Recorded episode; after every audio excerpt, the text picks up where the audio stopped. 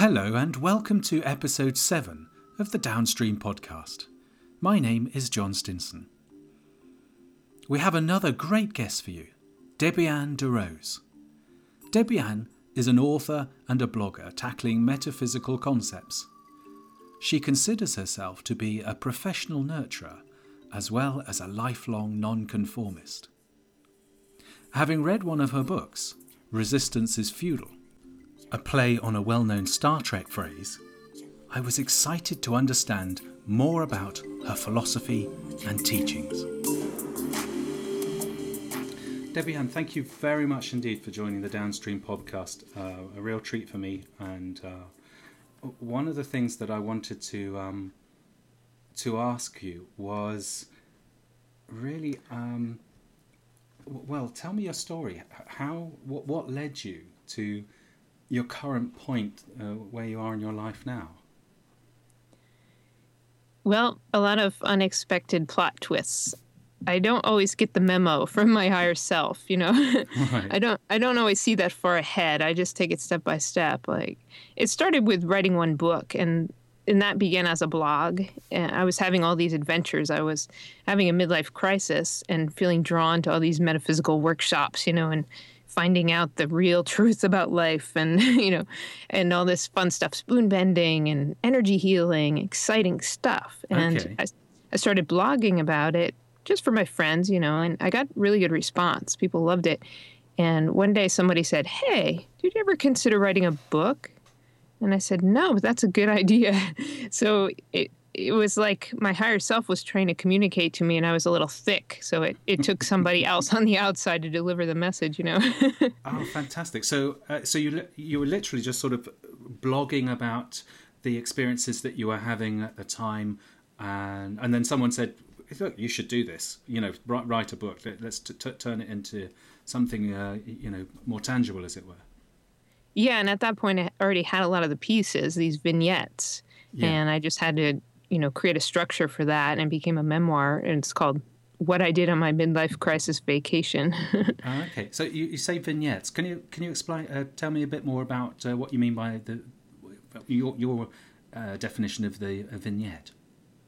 Well, um, they're like mini mini adventures, and they may seem unrelated to each other, but they are in a way, because they're all um, in the field of woo woo. You know, I would try out different flavors of energy healing and describe my experiences, of course, with a little humor laced in there. That's my trademark. Yes, and, and it, uh, absolutely. It's, it's something that uh, is is lovely and divine to read. Actually, is is that um, you you really uh, I, I think pick out uh, and sort of uh, exemplify the um, the fact that, you know, life is fun, um, and that really comes through your writing, and it should be fun.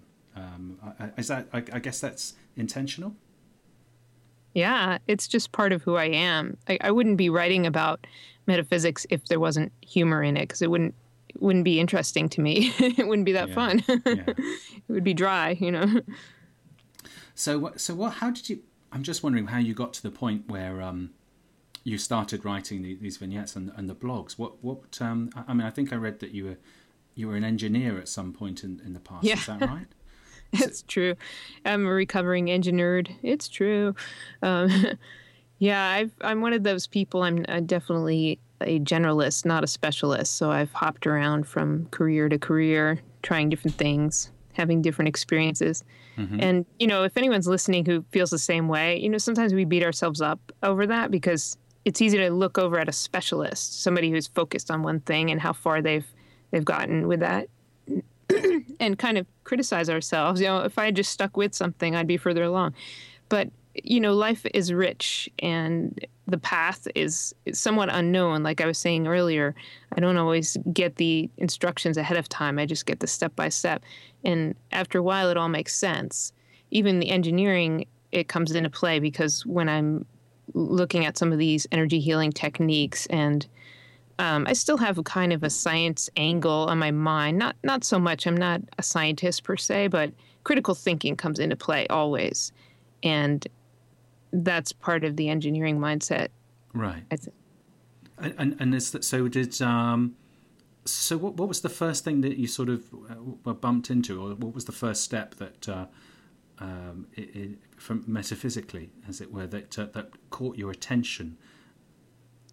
Well, I was very keen on learning energy healing, and so I started studying clairvoyant meditation um, to learn how to. I really wanted to see auras and see energy. I just thought yeah. that was the most exciting thing, yeah. and um, because I've always noticed throughout my life that there was a disparity between, not always, but between what people say and what I detect. So there was a, you know, we all have these superpowers, these sixth senses, um, but we don't necessarily trust them right away. You know, you, you have that gut feeling like something isn't right. This person's telling me this, but I'm not sure if that's true.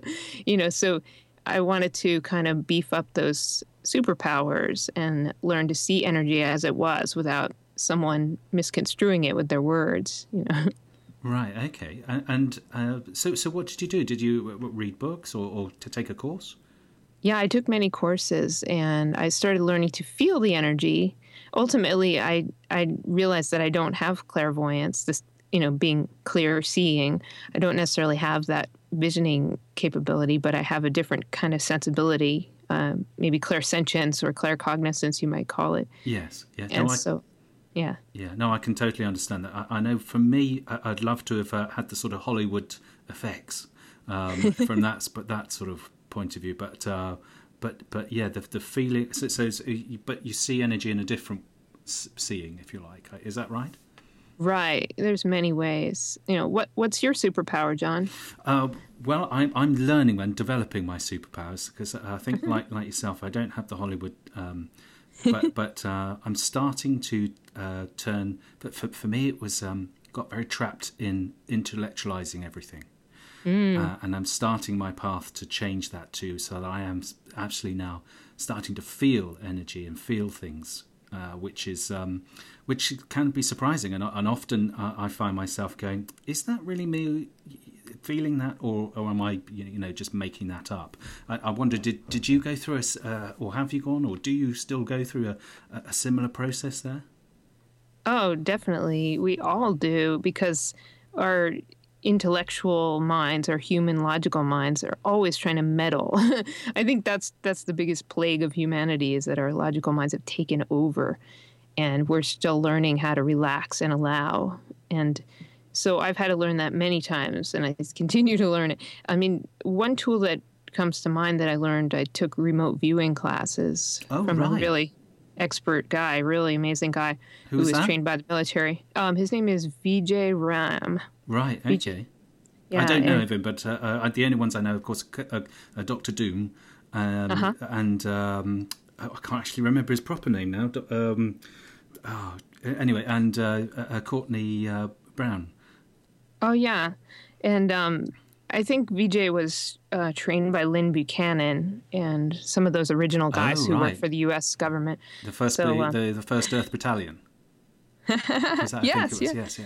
Oh, fantastic. So that's a really cool way, because it it's designed by engineers, ah, and course. It's designed to be um, to be able to train anybody to develop their psychic powers. So it's very structured and well thought out. And um, what I learned was to start recognizing the difference between information that comes in suddenly from, you know, if you want to think of it coming from your higher self, or from, you know, your subconscious mind, or your angels, or God, or whatever whatever your construct is. But there is a difference between that and a calculated thought.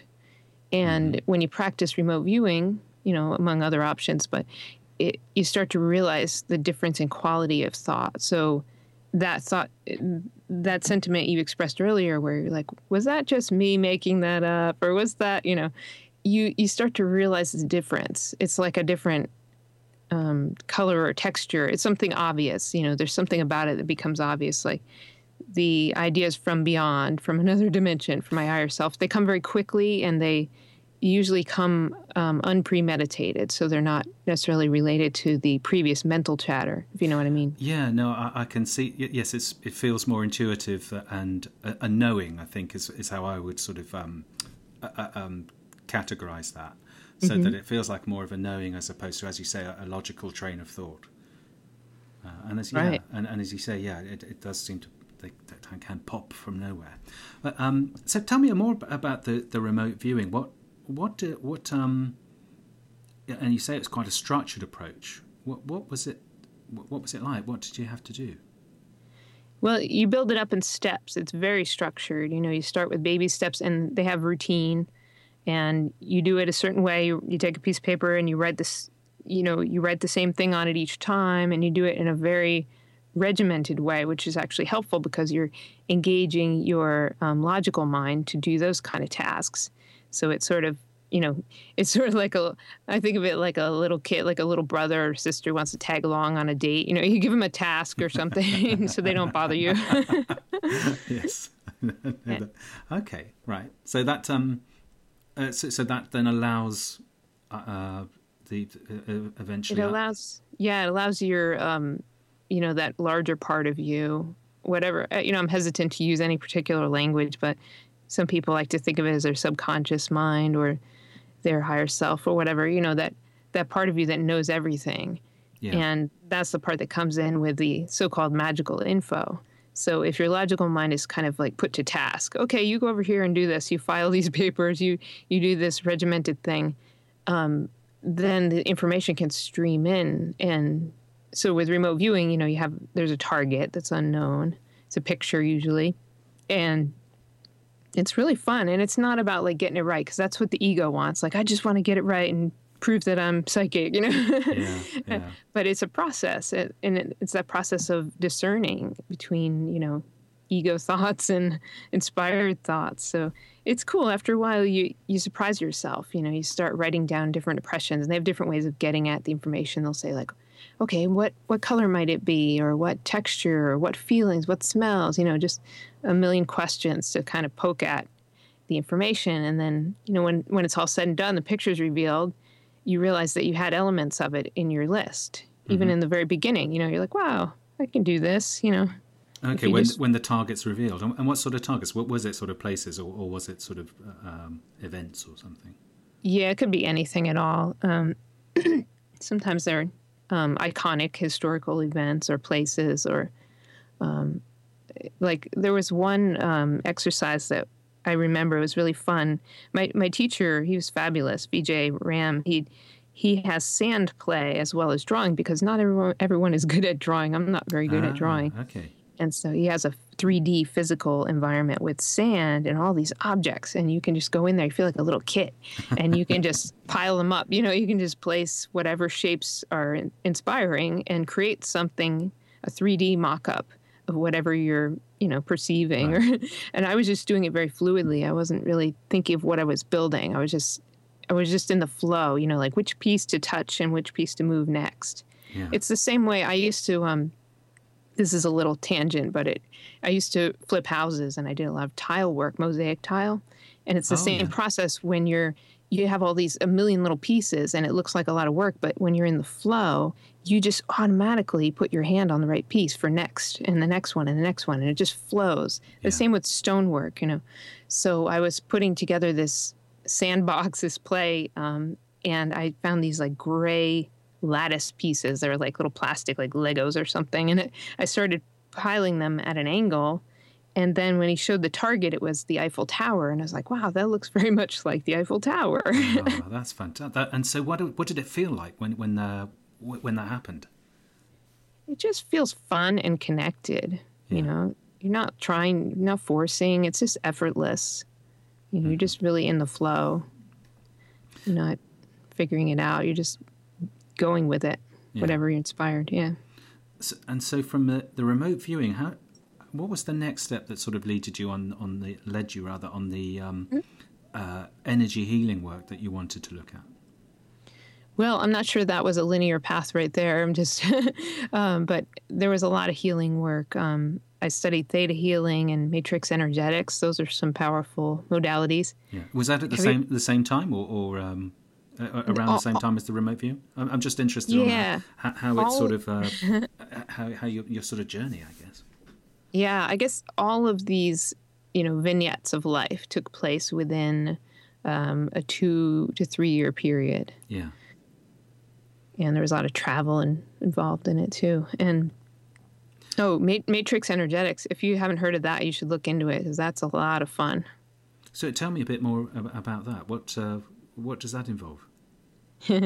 Well, the the guy who um, runs it is Richard Bartlett, and it's quite the circus. And it's he's taking physics principles and just playing with them. And he's saying, you know, when we have it is is a new reality. You know, we're creating it with our consciousness. We know this. Yeah. But um, he's saying, hey, we're collapsing the wave into a particle, and there's infinite possibilities until we collapse it into a specific option. Mm-hmm. So he's saying, like, kind of uncollapse it and play with different techniques for that, and then come back and see what's different.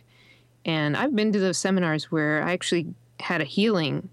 I had an ankle injury from a freak swing dance accident, and uh, I, I went into one of those seminars, and it was it was completely healed. So it was that kind of, um, you know, sounds like evangelical healing, you know, people coming off their crutches and whatnot, but everything's possible. Okay. And it's only, it's only our cynicism that, you know, says, no, that can't be right. That must be a hoax, you know? Yeah. Cause that, that sounds a lot like, uh, some of the stuff that I've read from the Seth material, uh, um, mm. where, you know, it very much, yes, as you, you know, we create our own reality. Um, the point of power is in the present, through our beliefs and our desires. But that, but um, that's interesting that it feels as though, because it, you know, as you're, you're saying, collapsing the wave, from, the wave to the particle. Therefore, uh, and that's when the, uh, uh, you know, the sort of moment that we experience, the probability that we go through. But that sounds like you could, al- you almost s- s- stop that and just sort of uh, um, have a look around at what else you could. Uh, um, A, a pick, if you like, what other probability mm-hmm. you could pick, and then reverse and change that. Did I get that right? Or, or, uh, or um... yeah. Well, yes, and it's all, but it's also a lot about the art of allowing, because um, we're not trying to force anything. You're just sort of letting go and then seeing what's different. So okay, it's not like I want this to happen, because when you do that, you have resistance. Typically, you're attached to it happening. So you have uh, to remove yes. that attachment and just say, well, I don't care what happens. Let me just have fun and be in a high vibration, and then observe what happens. Because, you know, that's the physics, um, is it the Heisenberg principle or something, um, you know, where they the observer effect, you know, where yeah. they noticed it changes depending on who's looking. so um, that's true, but it's rare that we can apply that in our everyday lives. It just sounds abstract, you know, and it goes against the grain of everything the other humans have taught us that's actually wrong. yeah. You know. Uh, okay, so so um, th- th- uh, that that sort of leads me, because uh, um, you were talking about uh, allowing, and um, Uh, recently read your book, The um, Resistance is Feudal, um, which I really enjoyed. Uh, and a lot of that that you come through is, well, a lot of what comes through in that is about non-resistance. Mm-hmm. Uh, and is is that a sort of a, a similar concept that you're saying in terms of allowing, the non-resistance? Yeah, yeah, because we we try too hard. You know, we think we have to figure everything out, do everything ourselves, because we're we absorb a lot of beliefs from the other confused humans, you know, that say you have to, that physical reality is all there is, and you got to take action and make it all happen. And in truth, the world is benevolent to us, you know, and all our desires are sort of logged. Once we experience, uh, we experience things we don't like, we automatically are kind of placing an order for the opposite, you know. So it's all, it's all ready to unfold if we would just chill out and stop being, you know, upset and fearful at every turn in everyday life. And that book is full of, like, really practical examples of how you can be non-resistant if you want to. Indeed, it it, it is uh, exactly that. You you've got several scenarios, and I, and I think you use a uh, a sort of car uh, gear type of scenario as to um, h- how you could sort of turn a situation around if you start feeling resistance in a particular situation. Um, yeah, and that's. That's there, yeah. The, the car gimmick, you know, shifting. If you know, if you're being very negative, I, you know, I'd say that's like you're going in reverse. You know, you're you're heading away from everything you want, and then, but um, it's hard to go from reverse into fifth gear, right? You can't really do that. You mm. have to go through neutral first. So it's a process of steps. So that's important because you don't want to be hard on yourself. You don't want to be disingenuous with yourself and try to put a happy face over the top of something negative. You just want to gently allow yourself to move up through those vibrational levels and start to feel better. Yeah. And start to let go.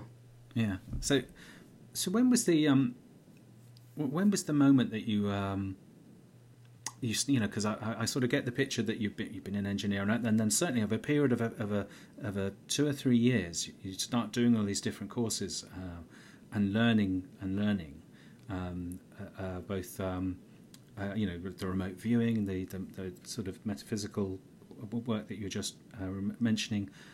And was there an, a, a, you know, what were the points where you thought, you know, that my the life that I've been that I've known up to a certain point is is is all wrong, and, and this is where, and I need to, you know, I need to view it in a different way now and, and move in a different direction. Did you have any of those types of moments? Yeah, and it, it wasn't directly from the engineering. That was years ago. There were other phases since then, but the the phase that preceded all this learning was um, the time when I was flipping houses yeah. in Oregon. And um, so it came as a disruption, a, a strong urge to sell my house, the last one that I, you know, flipped and, and recreated. And it was a disruption because this time I wasn't planning on investing in another. I was just getting out. And all my friends there were saying, what, are you crazy? What are you doing? You know, this is a bad time to sell. The market's not good. And now what are you, what are you going to do? You know? And I said, I don't know what I'm going to do, but I just know that I have to leave. And that's, that's what constitutes a midlife crisis. You have these strong urges, and they can be quite disruptive. In my case, it wasn't. It was a victimless crime because I don't have any kids or anything. Nobody got hurt. Yeah. Um, but um, it's a strong compulsion, and then later on you learn why. Because I think it's it's your higher self lighting a fire under your butt, saying you can't just sit here comfortably in this house, even though you've you know designed it and it's beautiful and it's paid for. You are here to do something else. And right. So I didn't realize at the time I was being kind of recruited. That's what it felt like. I, okay. I was really reluctant, but I nevertheless heeded the call. And so by, by doing that, selling the house and moving on, you know, I created a budget for myself because I had all this equity. And that's what funded all my educational adventures in woo-woo. And um, so I didn't know where it was headed, you know, until the books started coming out. I said, oh, okay, here's my new career. I get it now. Right. Okay. So yeah. So you created that capital to get the get the learning, and, and then, and then eventually some you know friends say, look, your, your writing's great. You should you should write a book here. And and I guess that was a bit of a clunk to say, oh yeah, actually this is this is my direction now. It's moved from you know when I was flipping houses and, and so on. Is, so have I got that about right? Yeah, and, you know, it's all very scary because by conventional standards, it's like, what are you, nuts? You know, you had security and now you have none, you know. Yeah. So it's a leap of faith. It's being guided. And so, I mean, everybody has that in their life in some way. You just got to trust that the life is benevolent, that there's no force of evil out there that's going to get you. You know, if you keep keep thinking that, you know, life is fundamentally in your favor. And even though you, it doesn't look good or you don't know what's happening, you can just trust. You can you can choose to be more curious than fearful. And you can be amused about it, too. Huh, I wonder how this is going to wind up. This is a really crazy plot twist. What's this going to be? Yeah, absolutely. I, I, actually, fear is that, that's that. Um, I would love to talk about um, your thoughts around that a bit more, about, well, why you think we why do you think we fear things at the, in the first place? Uh, I, I know that... Um, I think there was a there was a a, um, a comment from one of your um, from, from uh, uh, not a comment. What's it talking about? A, a quote rather from was it a lady called Florence Scovel Shinn mm-hmm. uh, around how it, you know don't sort of um, let fear come in because you're, you're sort of giving into two things then, and you know you let, let the love come right. through. Um, I'm really messing up that quote, I'm afraid, I, uh, but um, I don't have it That's to hand. Okay. But I just wondered. Uh, the, I think the idea was it behind. You know, look, if if you fear things, then you're you're being you're being taken over by two. You've got sort of two things there, but where really there yeah. only exists, then the only thing that really exists is love. Um, so let that come through. But it made me wonder why we fear things in the first place. What if, it, let's say, if if, uh, if there is only love, then why do we complicate it in the first place? I wondered what your thoughts were with the, uh, you know, the learnings and the information that, that, that you've sort of gathered. Well, I think in a really fundamental sense, it see, we're all affected by each other, all the beliefs of the other humans and all the ones who have gone before us in physical form. I mean, because time is really an illusion anyway. So all these belief or thought forms are still hanging around, and we're affected by mass thinking or groupthink. And if you if you look at it, you know, the history of humans, there have been so many centuries of misinformation. The the church, you know, has been peddling this idea of like there's good and there's evil, you know, and you need us to protect you from the evil, you know. And so that's a deep story. That's a story that runs deep in a lot of people, even if they're not religious. Yeah. They're affected by it. Even modern people, even atheistic people, everyone's affected by this. It's so widespread. In, in not just in the teachings, but almost, it sounds as if when you say use the term group uh, think, that we we almost sort of pick it up in the ether. We do. Right. Yeah, we're very unconscious of it. We're walking down the street and, you know, thoughts are coming into your mind. They're not all yours, you know. Somebody walked down the street before you and left it there and you picked it up. You know, we're sponges. Right. Okay. Now, that makes a lot of sense, actually, as to why you suddenly start feeling um, perhaps very negative about things at work, for example. It might not be actually your negativity that you're taking on. That, that's, oh, yeah. yeah. Yeah, I mean, a lot of us are quite empathic. We're like porous beings. And without an awareness of that, you know, we just feel like we're tossed about in these energies. And that's why it's great to learn some of these tools so you can kind of maintain and take charge of your own energy if you're at all sensitive. Because it's real. That's really happening.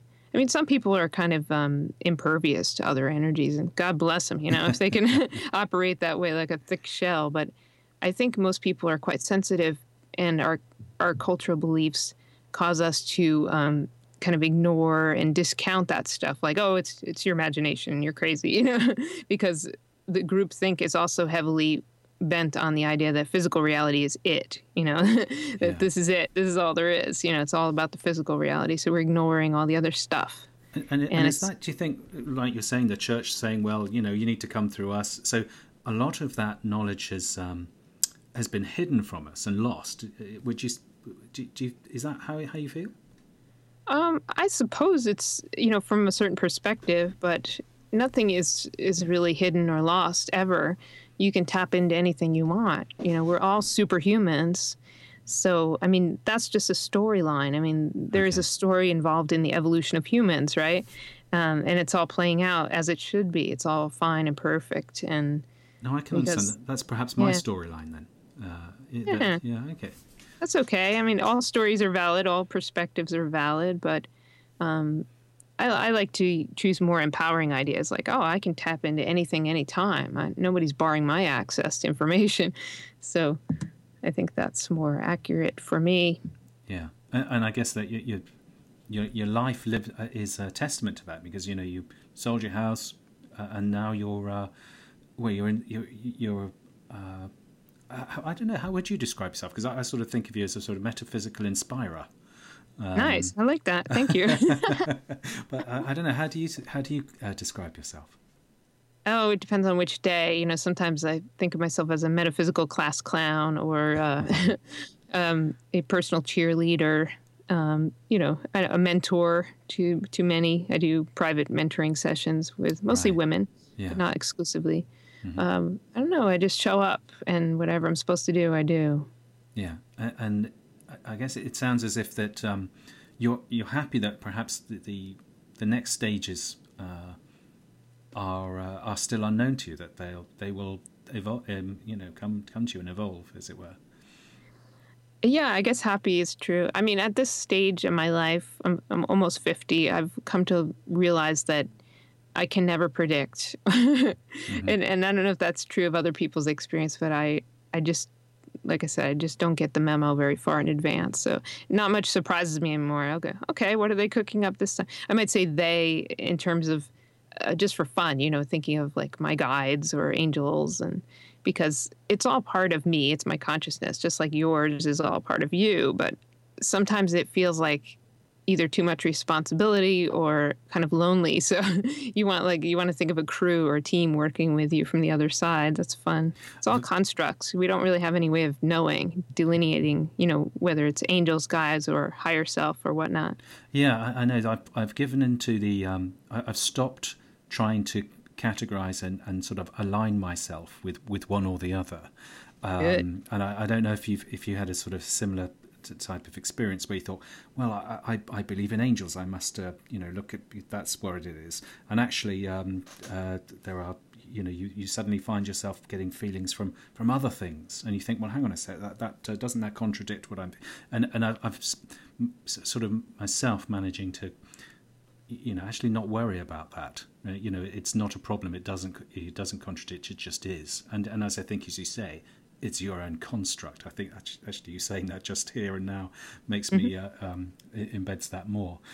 Um, but I wondered if um, do you hang yourself around a kind of a a core?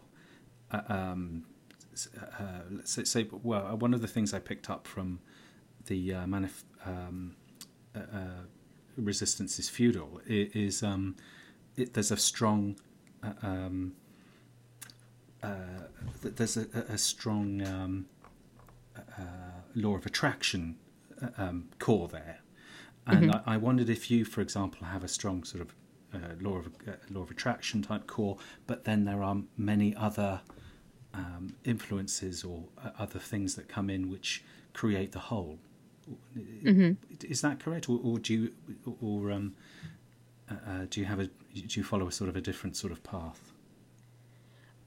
Well, um, you know, I use different constructs and different inspirations in different books, and but it, it seems to me it's the law of attraction. It's kind of a hook. It's kind of a way to interest people because everybody wants something. We have all these desires, and we get angsty when they're not filled, you know, and that's just the nature of life. We're always expanding. We're always wanting more and wanting different things.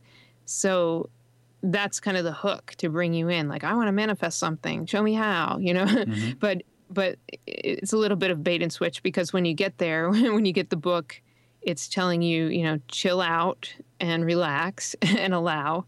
And because a lot of people want, tell me how, I want to take action, you know?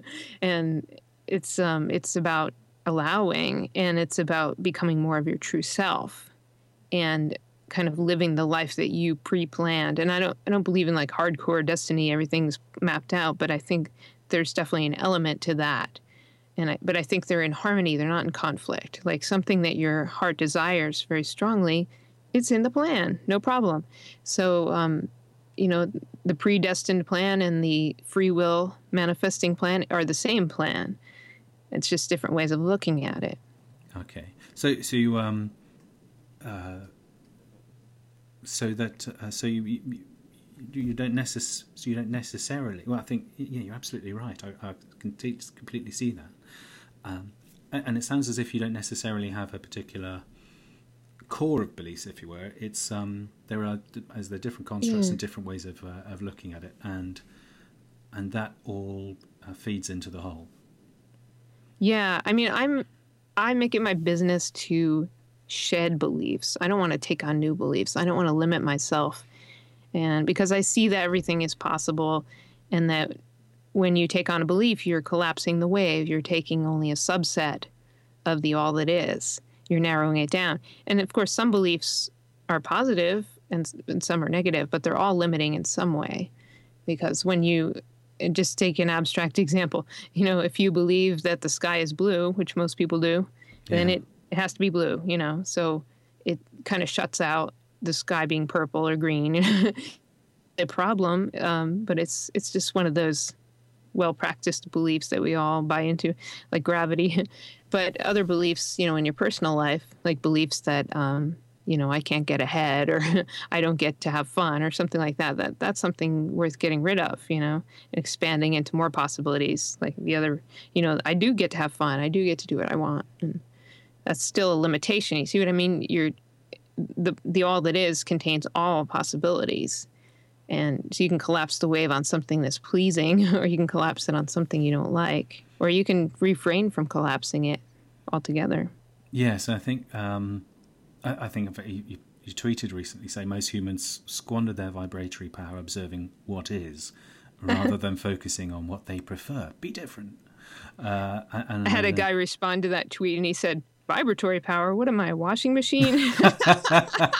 It's probably British. You guys are hilarious. Yeah.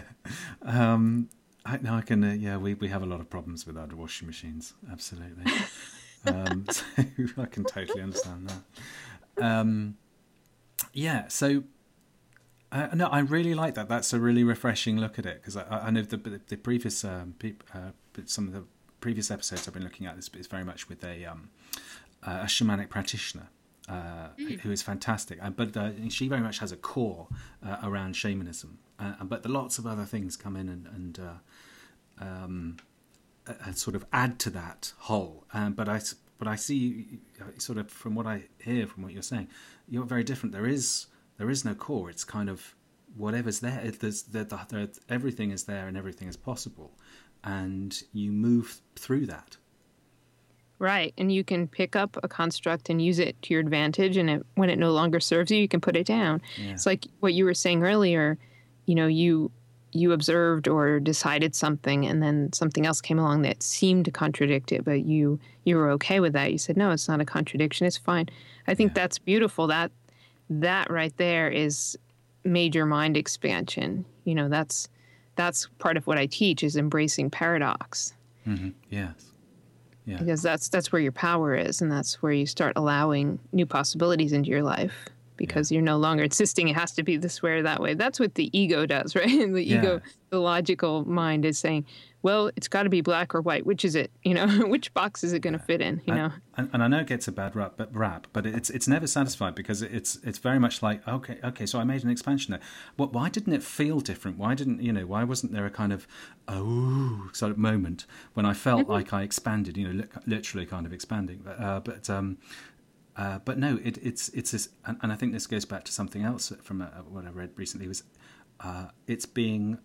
Uh, um, aware of the subtle, mm-hmm. uh, and, um, and and it isn't necessarily all bang crash wallop and uh, uh, you, you know trumpets to, to, to say that this is hurrah, well done, you've you've now reached level four.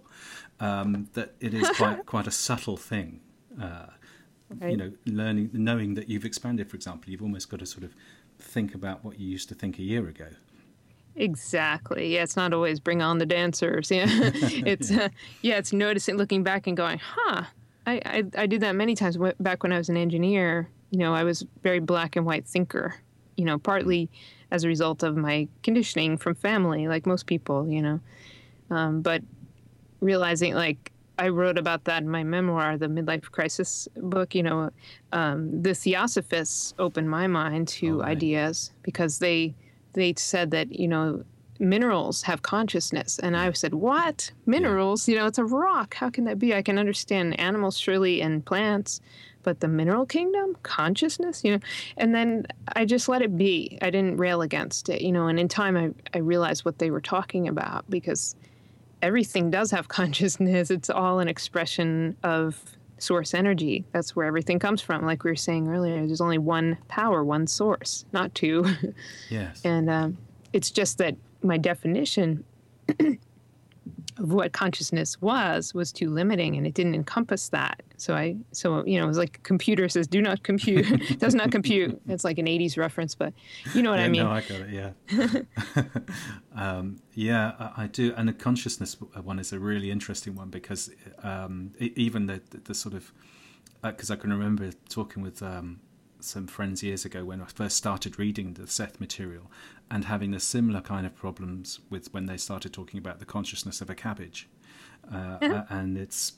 Um, And and then that also does, that go down. You go down all, all sorts of uh, um, avenues of, well, uh, so, you know, that means if a cabbage has got consciousness, then, uh, you know, is it, does it feel, if I'm biting into it, or, you know, should I be, should I not eat cabbages now, um, uh, as well as meat, or, you know, or just, should I just say, well, actually, that doesn't matter either.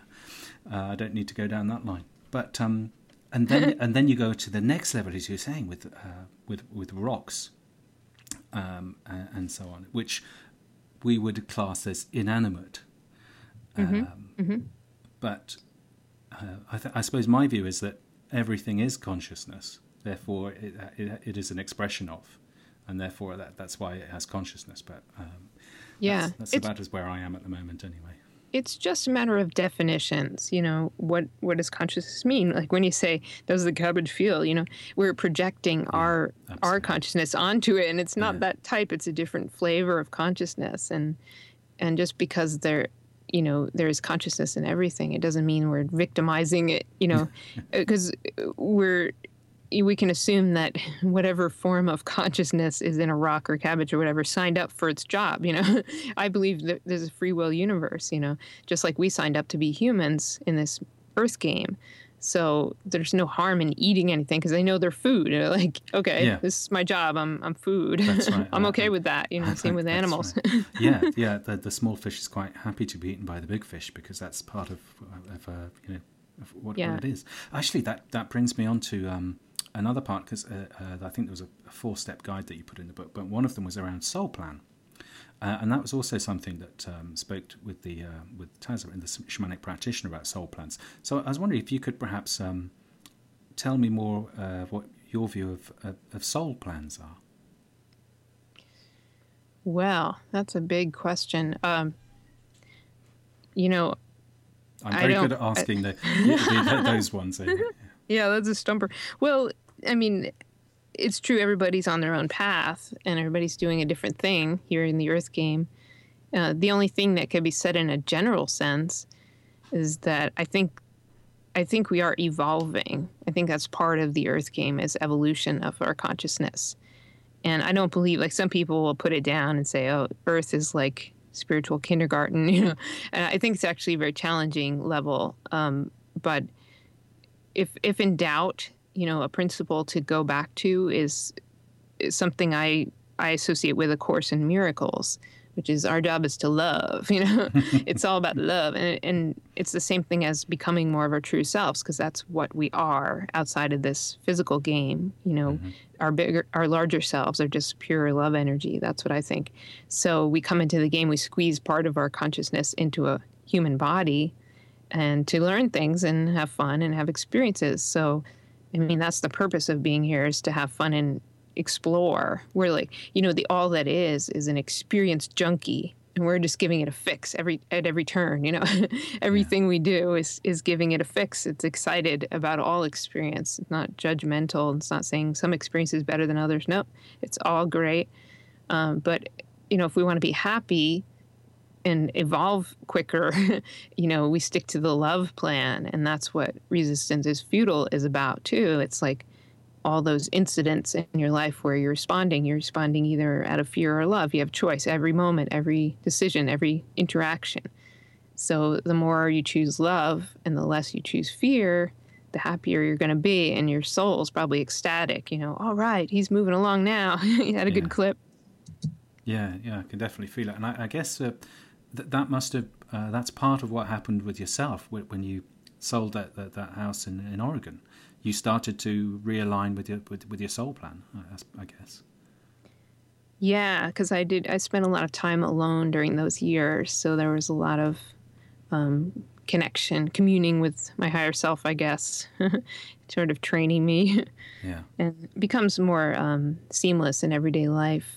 But sometimes you have to remove yourself from the fray because it's such a crazy busy world, you know, and there's all this gadgetry and um, all the stimuli. So any way that you can connect, meditation or whatever, is, is a good thing. And then you can get the answers you need. Yeah. Uh, and and uh, again, that I guess that was something you picked up in, in those uh, th- those first few, few years uh, when you... or is that something you've you've done for years? Um, you know, from, or was it something you picked up in in that sort of period when you were, uh, went out and, you know, learn, learn so much? Yeah, I'd say I picked it up during that midlife crisis adventure period, you know, learning how to meditate. And I never really did that before. Although I was exposed to law of attraction, all these ideas from um, since I was a teenager. So the, the seed was already planted, because I had an extraordinary friend who gave me all these books, these metaphysical books, before they were even hip. Uh-huh. And uh, so I kind of had that understanding, you know, that, that mind power is, is is very powerful. Okay. Oh, so that was always in the background then. Uh, mm-hmm. um, okay. Excellent. Fantastic. Uh, well, so I think the other thing that, the, one of the things I wanted to ask you was around, um, and I, I mentioned one of the names earlier, which I think is, is uh, you know, who your heroes are, if you, if you like.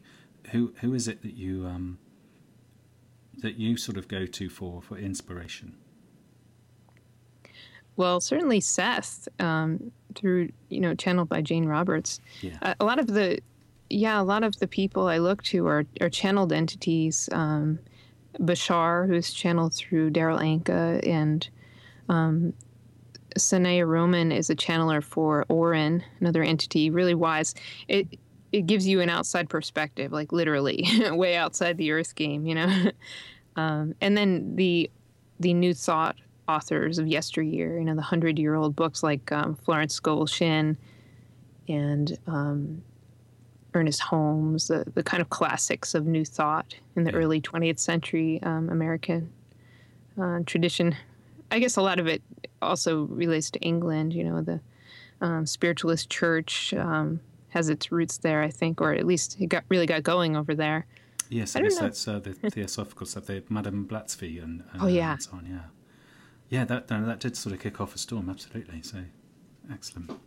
There's uh, a lot, you know, and I get new influences all the time. I'm open, I try to stay open and um, find inspiration in anybody I interact with, you know, because we're all teaching each other, we're all teachers and students to each other all the time. Absolutely.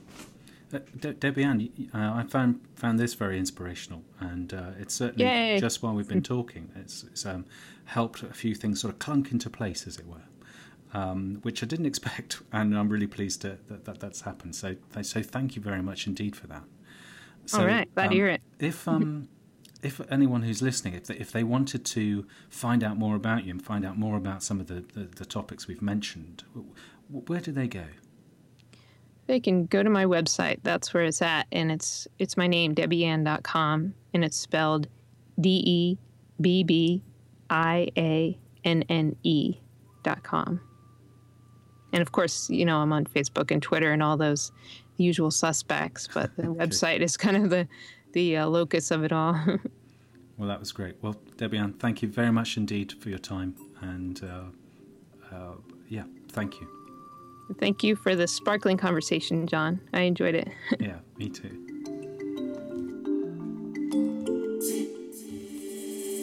So that brings us to the end of this first episode of interviews with spiritual motivators or inspirers.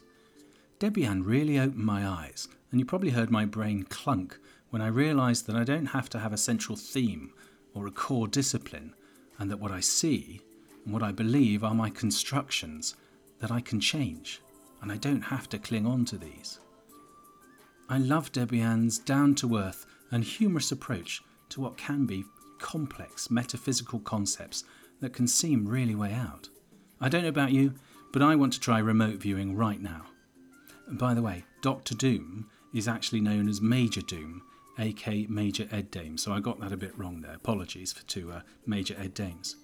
Uh, and incidentally, there's a very good interview with him and also some other remote viewers on Howard Hughes' excellent The Unexplained podcast. And also, for anyone who doesn't know what house flipping is, it's buying and selling houses for profit, normally after doing them up in the process.